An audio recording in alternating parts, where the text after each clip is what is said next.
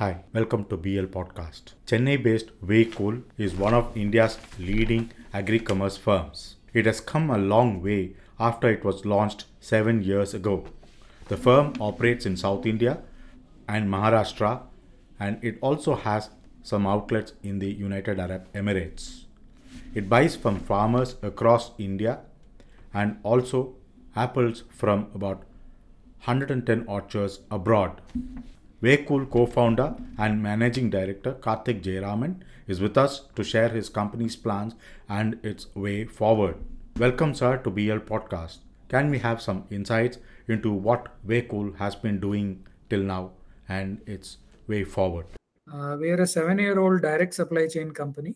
We work with a large base of farmer or near farmer organizations such as FPOs to procure raw products and produce fresh produce, grains and staples, and milk is what we buy.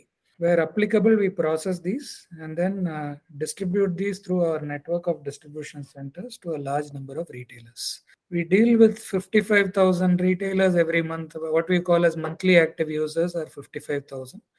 Our uh, customer base is 100,000 and we are present in exclusively in southern india we include maharashtra and southern india and we intend to stay focused in this geography we deal with about about, uh, about 2000 tons per day of food 40% of which is fresh produce and the rest is grains and staples and dairy products. So that is our business.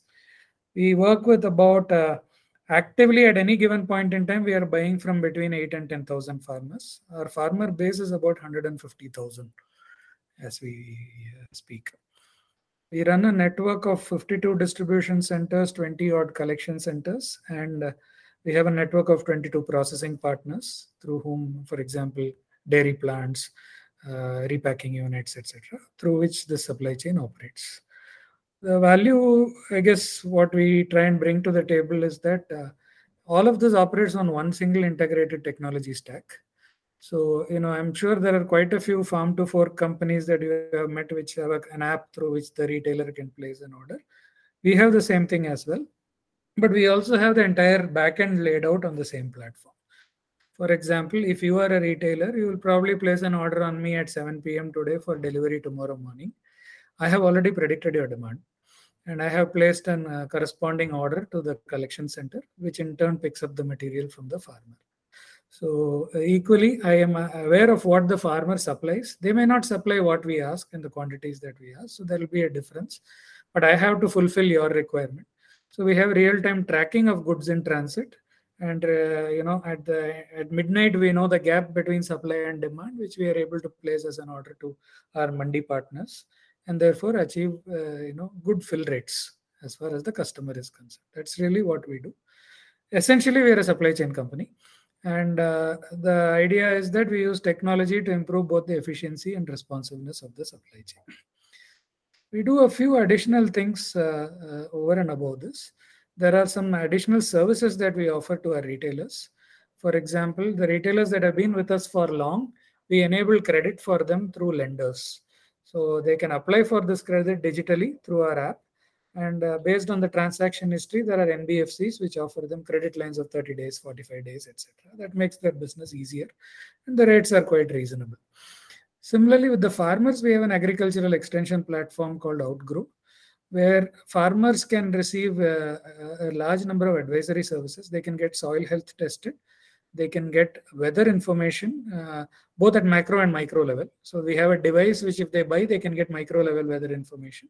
Otherwise, they get it from the usual, uh, you know, government weather map sources, etc uh, disease detection is possible. So we have trained our artificial intelligence for about 71 diseases. So they can use the same smartphone app and take a photograph of the leaf and it will give with 85 to 90% accuracy tells them what is the disease, what is the cure to be done. And there is a call center available if they want further inputs. Mandi prices are available transparently so that they also get to know if they deal with us, what is the price they get. If they deal with the Mandi, what is the price they get. They can take a rational choice based on that. The intent is to bring transparency. And uh, we have a set of, uh, we have our own uh, practitioners for regenerative agriculture and uh, reduction in the use of artificial inputs, which we share as videos of good practices uh, through the same app itself. So, the idea here is that we don't want to be a transactional partner with the farmers. We want to engage with them and help them along in their journey towards more value per acre, lesser inputs per acre, and so on. We are not ad- we are not uh, activists. Uh, we are not necessarily advocates either, but we make the practices available so that they can choose on their own what they want to follow and take it forward. Yes. So when was this launched and what are the basic Uh, we launched it in July 2015, and uh, the serious ramp up began in April 2016 onwards. For us, each of us had a different motivation to come into this space. I I come from the manufacturing industry, and I also had a stint in management consulting before that. Obviously, the manufacturing industry perforce has to be competitive when it comes to supply chain management. So that is my learning.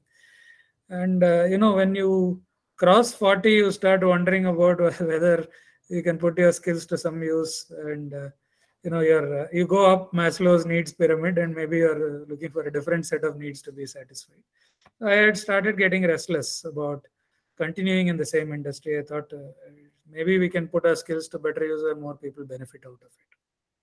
My co-founder sanjay was the person who suggested that we look at food as a space because this was the time when a lot of unorganized supply chains were being organized and food is something that affects all of us. I mean 70% of the country is involved in production and 100% of the country consumes. So our thesis was that look this is a very disparate supply chain. It is a very fragmented supply chain. Uh, historically there is a reason for the fragmentation. Our farms are small and therefore they do not produce enough to fill a vehicle. And they also produce highly variable grades. Consequently there is a number of intermediation steps required to grade, sort, and consolidate to reach an economic transport quantity.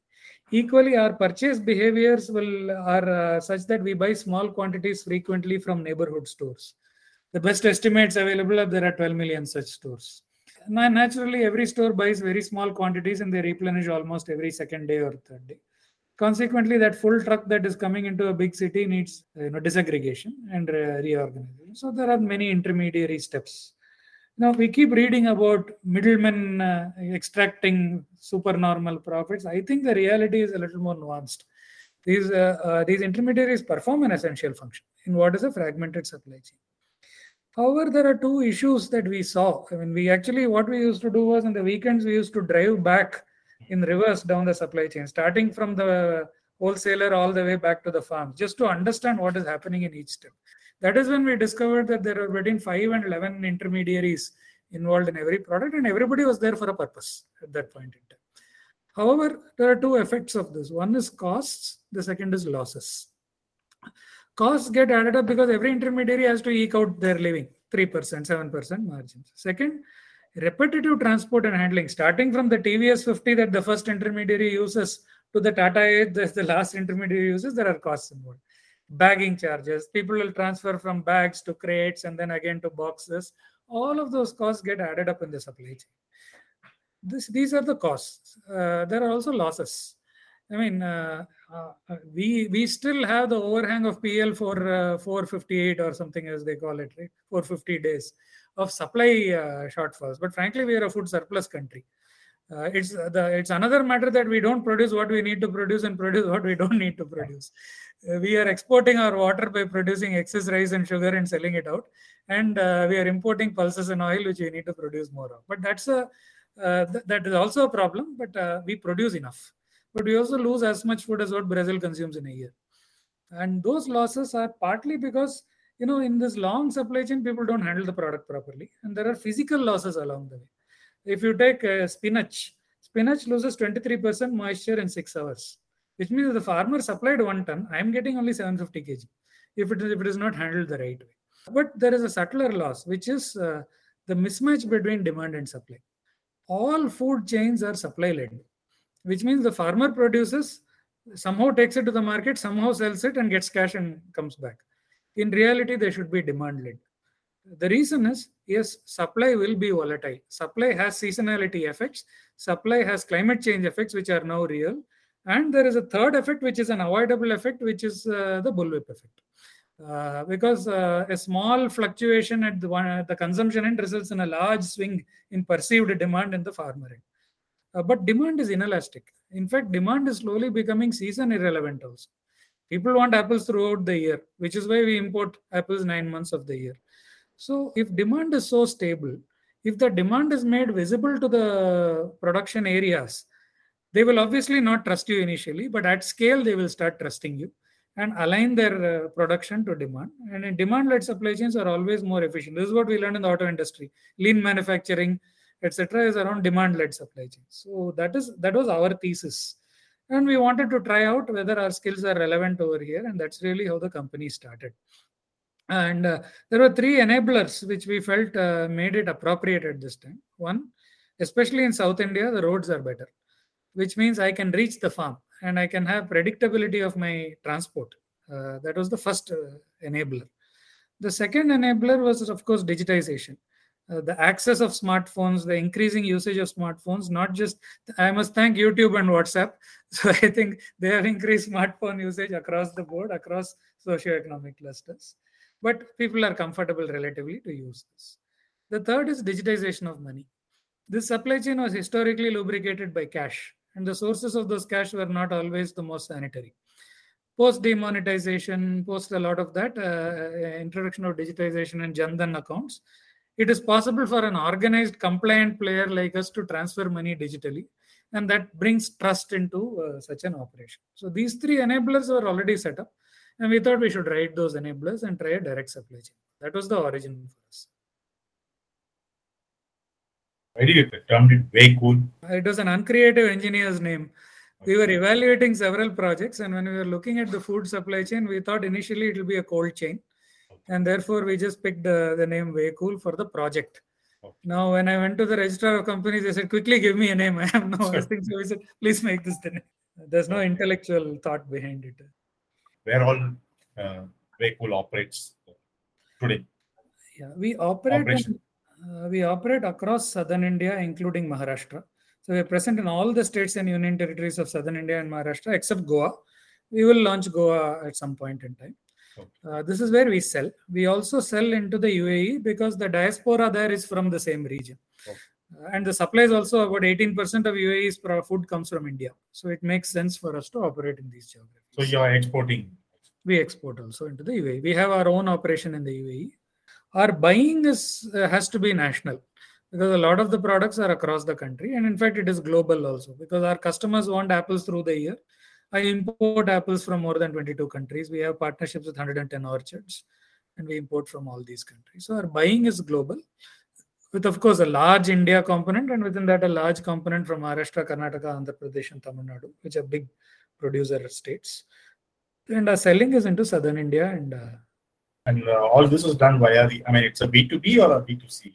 It's a B2B platform. We work with retailers, our uh, small retailers are our customers. It's an app which through we see the whole. It has got both app and physical sales force. Okay. Uh, in some uh, cities, in some areas, the app usage is very high. For the others, we cover with our physical sales force who go out and meet about 35 customers a day. Where are these uh, app usage low? Because that it also means that people are either uncomfortable or the or the internet access is a bit. Uh, uh, so, uh, if you take uh, cities like Bangalore and Chennai and uh, so on, the app usage is very high, particularly among the folks who are in the fresh produce business, uh, fruit and vegetable shops. They are relatively more comfortable because for them, I mean, they, their alternative model was to go to the wet market and buy. So, this is something that they're willing to adapt. For dry grocery shops, supermarkets, etc., there is conservatism because they are used to a, a, person coming and selling the product every week. They're used to salespeople coming on a beat. It's not inability, but it is just uh, you know they're comfortable with that kind of model. The comfort factor. Exactly. We've started seeing app usage there also since we introduced our financial uh, products. Because for the financial product, it has to be self-service. It is they they will get the OTP, etc. The salesperson cannot intervene there once that was introduced, they've started uh, adapting to the app uh, a little more. But this is the background. So you were saying that you know you try to analyze what could be the demand for next morning from yes. a particular buyer or so. So yes. you use uh, AI or machine learning or AI also. Yes, it is necessary. It is necessary to do that, and uh, it is used in multiple layers. Uh, the first is forecasting, like you rightly said. We now have six years of data and therefore uh, uh, the quality of forecasting is starting to improve. Uh, one is of course the past consumption of our our customers, but it's it's not restricted to that. Given the recent volatility in terms of climate, etc., some of those have to be factored in in terms of buying behaviors. When lemon prices shoots up, lemon is something that people can manage uh, with surprisingly small quantities, so that it is relatively more price elastic. So elasticity is a factor that has to be layered the onset of festivals and other such elements has to be layered uh, extreme weather events has to be layered such as monsoons so uh, once we do that we start getting better and better we would we uh, you know very early on we spotted that there were 23 types of buying patterns so each of those 23 types of buying patterns we are uh, uh, gathering more data learning better and better and getting better at forecasting so this is one area where this is applied the second is uh, we also have a, a, set of gig workers who go and benchmark prices from various wet markets and dry markets. Okay. That uh, we do about 2400 data points a day. That also, uh, in the short term, we use it to back calculate the target price for our farmers. Okay. In the long term, we use that to see trends and see what's going on, and uh, therefore start, uh, you know, predicting a little ahead. I mean, being in the commodity space, you know how, how predictable or unpredictable these are but we have some data now we think we can do some work in that area so that is another area where some um, basic machine learning is applicable there are two other areas where we apply some artificial intelligence one is uh, we also provide some recommendations to our retailers here uh, you know we are seeing some interesting patterns if you take the city of chennai uh, you know the assumption is that you will sell ponni maybe from manachanallur or uh, nellore into that uh, region but that's not really the uh, perfect assumption. If you go to belts such as Manapakkam or uh, uh, Ramapuram, you will find that I can sell what's known as HMT rice from Andhra Pradesh or uh, hmm. And I will get a premium for it because the audience is from that region. And this data now we are able to get for from two or three sources. One is the buying pattern in from our own retailers. The second, we are layering data from Google demographic data, etc., to understand what is the pattern of demographics in these geographies. For example, if you take a somewhat trivial example, Matunga will be very similar to Mylapore. Uh, nowadays, it's of course Sion. Uh, nowadays, actually Panvel and Vashi. But in those days, Matunga was very similar to Mylapore. Uh, we are finding that Jayanagar 9th block has a substantial Tamil population. Even uh, Chembur in Bombay. Chembur. So, uh, I mean, as Bombay became expensive, we migrated from Matunga to Chembur and now to Vashi and now my in-laws have migrated back to Chennai because it is cheaper. right. But yeah, uh, so there are such patterns with which we are able to make recommendations. The value of this is, you know, when you offer the right choice to your customer, your customer is willing to pay you a fair price for the product. The retailer's throughput as well as net realization improves, and the retailer sticks with us for me, the advantage I deal with all kinds of South Indian rice. So delivering the rice to the retailer is not a problem. It is bringing this intelligence which is valuable, and we are starting to see some traction because of this. We introduced Ponni in uh, Bangalore, for example, in certain pockets like Halasuru, and we are getting good response. So that is uh, one uh, place where again artificial intelligence is used. The other place which is most interesting is in the farmer side, where, uh, as I described, we have an agri extension platform called Outgrow we use uh, AI for two activities. One is early disease prediction using weather data. Uh, this is very critical for products like potato, pomegranate, and grapes. If the fungus comes onto the grapes, then uh, you've lost the crop. And predicting that early is something that will allow the farmer to take action faster. We've reached 85% accuracy in pomegranate blight and a couple of uh, uh, diseases on grapes using this data. The other is disease detection where you're using images. We now have about a million images uh, with which we are able to identify 71 diseases in 20 crops uh, using AI. So these are the areas where uh, artificial intelligence is applicable. There are many more areas, but this is where we have started work. So, so I mean, go by you, uh, AI and ML are really, uh, you know, taking agriculture to a different uh, play in plateau, or really elevating agriculture to a different different play now. Yes, uh, I think agriculture can become agile and precise uh, with uh, the use of artificial intelligence. It is starting to mature. I mean, the early attempts had their uh, limitations, but it is starting to mature. In fact, I am just back from a meeting with Wageningen University, where they already have algorithms for late blight detection of potatoes, prediction of on potatoes. Uh, so it is a simple API which you can plug in into your app and uh, it will help the farmer in a good way. This is necessary, particularly given the effects. The I mean, we are at the forefront of climate change, whether we like it or not. Some uh, ability to predict is required. But uh, what I hear is Cargill is also doing a similar one. I think Yes. uh, Qualcomm is actually tied up with them, and others have also started. Correct. That really looks very promising. I would want to know how many farmers have brought into supply to you, one and two. How many uh, buyers you have from this side? So we have hun- we have a base of more than 160,000 farmers, 1 lakh 60,000 farmers across the country. Uh, across the country. Okay. At any point in time, we will be buying from between 8 and 10,000 of them because of the harvest cycles. But actively, we would have bought from at least 85 to 90,000 of those farmers. Uh, you know, we uh, the relationship building is quite gradual. You know, a few farmers from an FPO will come supply to us. Once they spread the word, more farmers will come to us. So that is the way it goes, and we let it be gradual because trust has to be built in this business. But yeah, around 80 to 85,000 farmers have actively supplied to us either directly or through FPOs. And uh, the base is over 160,000 And all these people are across the country, not uh, across the country. Yes, concentration will be in Tamil Nadu, uh, Andhra Pradesh, uh, Karnataka, and Maharashtra. Okay. With some farmers from Telangana, uh, now some farmers have started supplying from Kerala, for example, pineapple, and uh, of course Punjab is a belt that we that, that supplies. Uh, you know, Sri Ganganagar supplies uh, citrus fruits. Madhya Pradesh, these are the belts that we buy from typically. Our customers are about. Uh, we have hundred thousand customers uh, in our database. Monthly, about fifty-five thousand of these buy from us. These are typically small retailers. Includes the UAE. Uh, includes the UAE, yes. UAE is a very small market. It's primarily India right now. And uh, about 55,000 retailers buy from us.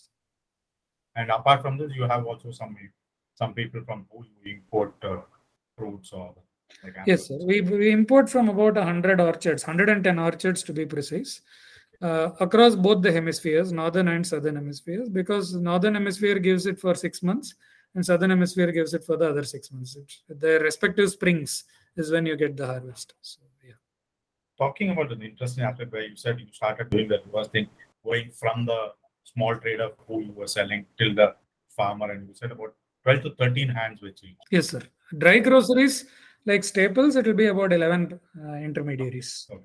because you will have a, a, a primary agent who picks up from the farmer then you will have the mandi trader uh, who is going to help you trade for example in hungund or nargund or places like those then you have some preliminary processors who basically dehusk do some basic cleaning etc then you have people who store then you have speculative traders then you have millers post millers you have packing repacking wholesaler distributor and then the retailer so dry staples, there are quite a few intermediaries. So a few a few years ago, I think at least about uh, seven, eight to 10 years ago, MCX data study of Hmm. wheat from the farm to the fork. They Right. said about uh, nearly almost 17, it changed almost 17 hands.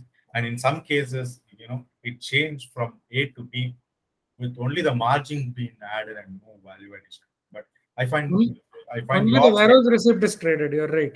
yeah, Those but, are the speculative traders. yeah, but what you're saying is interesting, saying each, you found each one finding, uh, performing a particular role.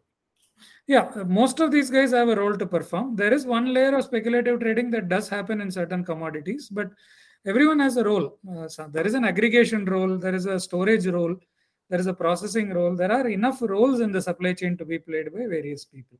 It is aggregation and disaggregation that uh, results in a lot of layering, and uh, speculative trading does exist in dry commodities.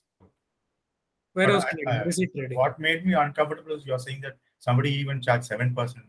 Oh, yes, sir. 3%, 7%, 10%. These are the types of commissions that you see. A fresh produce, that is the type of commission that you see. Dry groceries, obviously, the commission will be lower. And uh, your uh, plan for, you said Goa, but what are the other plan plans? Sir, we are doing a few things. Number one, uh, we will stay focused in southern India. We understand the, the, the customer well, we understand the supply chains well, but we have a lot to penetrate. I mean, this southern India alone is estimated around 4 million retailers. We would like to be working with at least quarter million of them on a regular basis. So there is considerable amount of penetration to be done. The second is uh, we want to build more capabilities in each of the supply chains. For example, we recently invested into a company called SV Agri, which is based in Pune. SV Agri has some very interesting capabilities. Uh, they have a joint venture with Agrico of the Netherlands, so whose help they have developed seven varieties of potato. Uh, and they're developing eight more varieties of potato, which are suitable for Indian conditions and are very, very climate resilient. Uh, given the kind of monsoon vagaries, they're very, very resilient potatoes. They also have unique properties such as very low sugar levels for diabetic patients and so on. So uh, this is core IPR, and we, uh, you know, at the end of the day, you have to bring something new into the industry and not just be an intermediary. So we are building those kind of capabilities. SV Agri has also developed a unique method of growing these the seed potato tubers through aeroponics, which means you can produce the seed tubers throughout the year uh, rather than only do it during one season. That makes the productivity better. They, we have another joint venture with a Dutch company called Mooij, M-O-I-J, where we are converting the cold storages to uh, ventilated cold storages. And when you do that, the sprouting is reduced, the, the shelf life of the potato is increased, the overall quality uh, is preserved better. In fact, we're working, we're talking to them to see whether we can build one of the first onion cold storages in India. Historically, onion is not cold stored. Yeah. We want to see whether we can do it over here. And the reason is very interesting. People say that the moment you take the onion out of the cold storage, it rots very fast. The reason it rots very fast is water condenses on the onion, and water on onion also transpires water. How do you dry the onion? Is the problem statement over there, and there's technology available to do that. So we want to bring that and build a pilot plant. If it works, we can introduce cold storage for onion also into the country. So these are the kind of technologies that we want to bring in. Another example is uh, we've launched potato flakes recently in the market. This is a very convenient product for chefs to use. And it is also good for the producer because in case there is a surplus supply of potato, potato has a finite shelf life. Flakes have a two-year shelf life. So uh, it uh, preserves the product and therefore retains value for the product. So those kind of innovations is what we want to bring in each supply chain. If we do that, I think we will bring sustainable benefits to the farmer and we will also bring stability in the supply chain. The intention is to reduce volatility in the supply chain. So this, these are a set of capabilities that we want to introduce. The third is a lot of the technology that we have developed was for our own use. But we are getting increasing inquiries saying, can I take your entire agri stack and apply it in, for example, in Africa or in Europe uh, to work with my farmers? So there are companies that buy from the farmers and say, can I use this stack? We are open to that. In fact, we are forming a technology subsidiary that will make these available as a SaaS solution for these players also. So these are the three directions in which we will grow. So, uh, you said that you launched the company in July 2015 and then you started actively recruiting in, in 2016. The last six years, Yes, sir. what sort of transformation have you seen in uh, agriculture and farming? Uh, I'm sure that the last two years during COVID, I think we've seen real, I mean, really take off, technology really take off because, uh, you know, reaching people was, was a problem. And then farmers had to sell all their uh, produce and also they started to depend more on, uh, you know, apps, internets and websites and other things. Yes. But, uh, but including all these things, uh, what sort of changes have you seen in agriculture, technology-wise and production? I think uh, I would classify this into three or four categories. The ones where uh, the maximum experimentation has happened and continued interest in experimentation is there is in market linkages. Uh, this is also because there are more companies in this space now. There is more aggressive uh, investing into this space by uh, various venture capitalists. And for the farmer, it's a simple thing to do. It's a transaction. So they, that has been the place which saw maximum adoption, and COVID really drove that. Because in during the first lockdown there was enough supply. There was enough demand. There were no intermediaries. So uh, mandis were closed per force. So they had uh, uh, you know the the need to adopt technology grew and market linkages rapidly grew. The others follow a more gradual rhythm. I think there are quite a few for example uh, platforms that are offering advisory and input services these are seeing increasing adoption and uh, uh, there are geographies that are very good at it. Maharashtra, for example, has been very good at adopting uh, app-based inputs and advisory services, and that is the next uh, element where we are seeing increasing traction among the farmers. The third is really on the precision agriculture, uh, micro irrigation, uh, indoor agriculture, etc., which is which is following with a lag. To be honest, uh, I think there the wealthier farmers or the ones that have more to lose, such as grape farmers, uh, are faster in moving that moving in that direction. But uh, the rest will take some time. For example drone spray spraying etc of course we had an issue on the drone policy itself which has now been resolved. Uh, but it will take time for the farmer to genuinely adopt these and do it at scale equipment rental platforms was an area which i thought had a lot of promise but i realized that you know anyway the farmers are leasing the equipment from somebody they know so the platform didn't solve as much incrementally as they thought uh, it will. You know, combine harvester people, they're they're always traveling all over the place renting their equipment. The platform added less than what they thought they will add. So in terms of adoption, market linkage has been the maximum adoption. Inputs and advisory services has been the next. I will say financial services is not some has shown promise but not performance. Uh, agri financing again because of verifiability and factors like that. I think some distance needs to go uh, for that to be adopted. Uh, the uh, usage of precision agriculture follows with a lag. That has been my observation. You were saying something about the drone. What was the problem? No, we did. We, the drone policy was not clear earlier on, if you remember, sir. Now it's uh, now the government has been uh, backing drones very, very solidly. They're supporting. They're supporting in a very big way. Question is, what are the economics? What is in it for the farmer to use a drone is something that has to be demonstrated to the farmer. We will see as we go along. I think one of the universities in Andhra Pradesh or Telangana, they are trying it and they've reported a better uh, productivity. Correct. It's logical because precision spraying is possible. Okay. Uh, one is your cost of uh, spraying should come down. Okay. Second is you should be able to target the spraying. It's not just productivity. I suspect residue levels will be lower.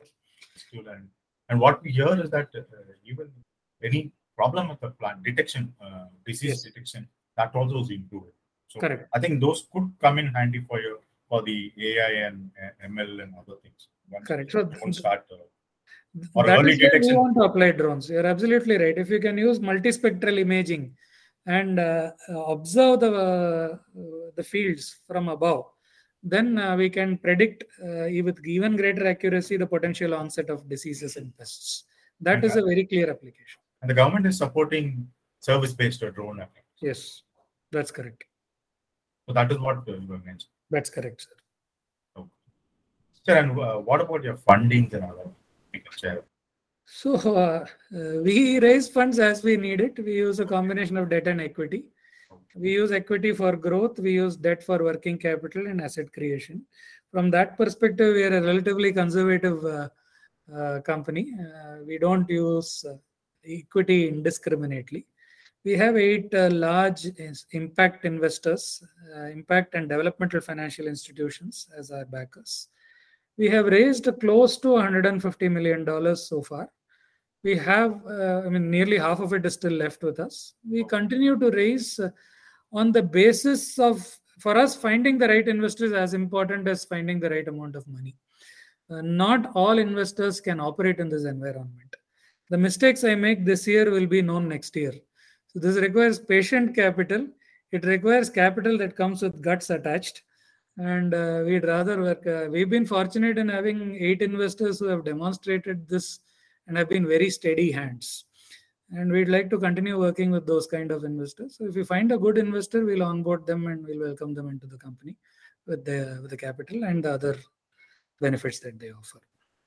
And, what I want to know the other one is how are policies impacting the relationship with the clients as well as I mean your sellers and buyers? I think uh, this is an area where there is alignment across the spectrum on the need to uh, you know provide solutions. It's still the largest employer. It is still a sensitive area while we are out of the woods when it presently on supply supply disruption possibilities remain real as we know so i think uh, uh, intent is aligned policies are moving at different velocities uh, i think uh, usually it is two steps forward one step back as we know But uh, I think uh, we have only seen support. In every state we operate, we have seen only support. I think the from the agricultural officer to the secretaries, they have been extremely supportive of our effort. We have got a lot of guidance. The amount of knowledge that is resident in these states is non-trivial, and what a Maha FPC does or what a TNAU does is uh, truly phenomenal stuff. We've got a lot of guidance. In fact, we have a lot of partnerships now with institutes. We have partnered with ICAR, IIHR. We have a partnership with uh, NIFTEM, that is uh, our uh, Indian Institute of uh, Food Processing Technology. Uh, DM is a partner for us. National De- Design and Research Forum, Dr. Mylswamy Annadurai has uh, introduced partners to us. So there's a lot of institutional knowledge. There, there hasn't been a bridge between academia and industry because industry has been unorganized in this case. We hope to bridge and uh, create that. So I think this is an area where there is alignment on the problem statement. There are approaches that vary by state, and the center has its own approach. Usually, uh, we have found support uh, across the spectrum in uh, implementing. Otherwise, it's very difficult. Sir. In this space, uh, very, very difficult for a company to do it on its own. And, and you have been able to break even or, or at least we cover our variable costs. We are yet to cover our fixed costs. Okay, sir. It's been nice talking to you. Anything else I might uh, get back to you? Sure, sir. Definitely. Ventilated cold storages for onions, innovations in cold supply chain. All these look very exciting. Thank you very much, sir, for your valuable insights.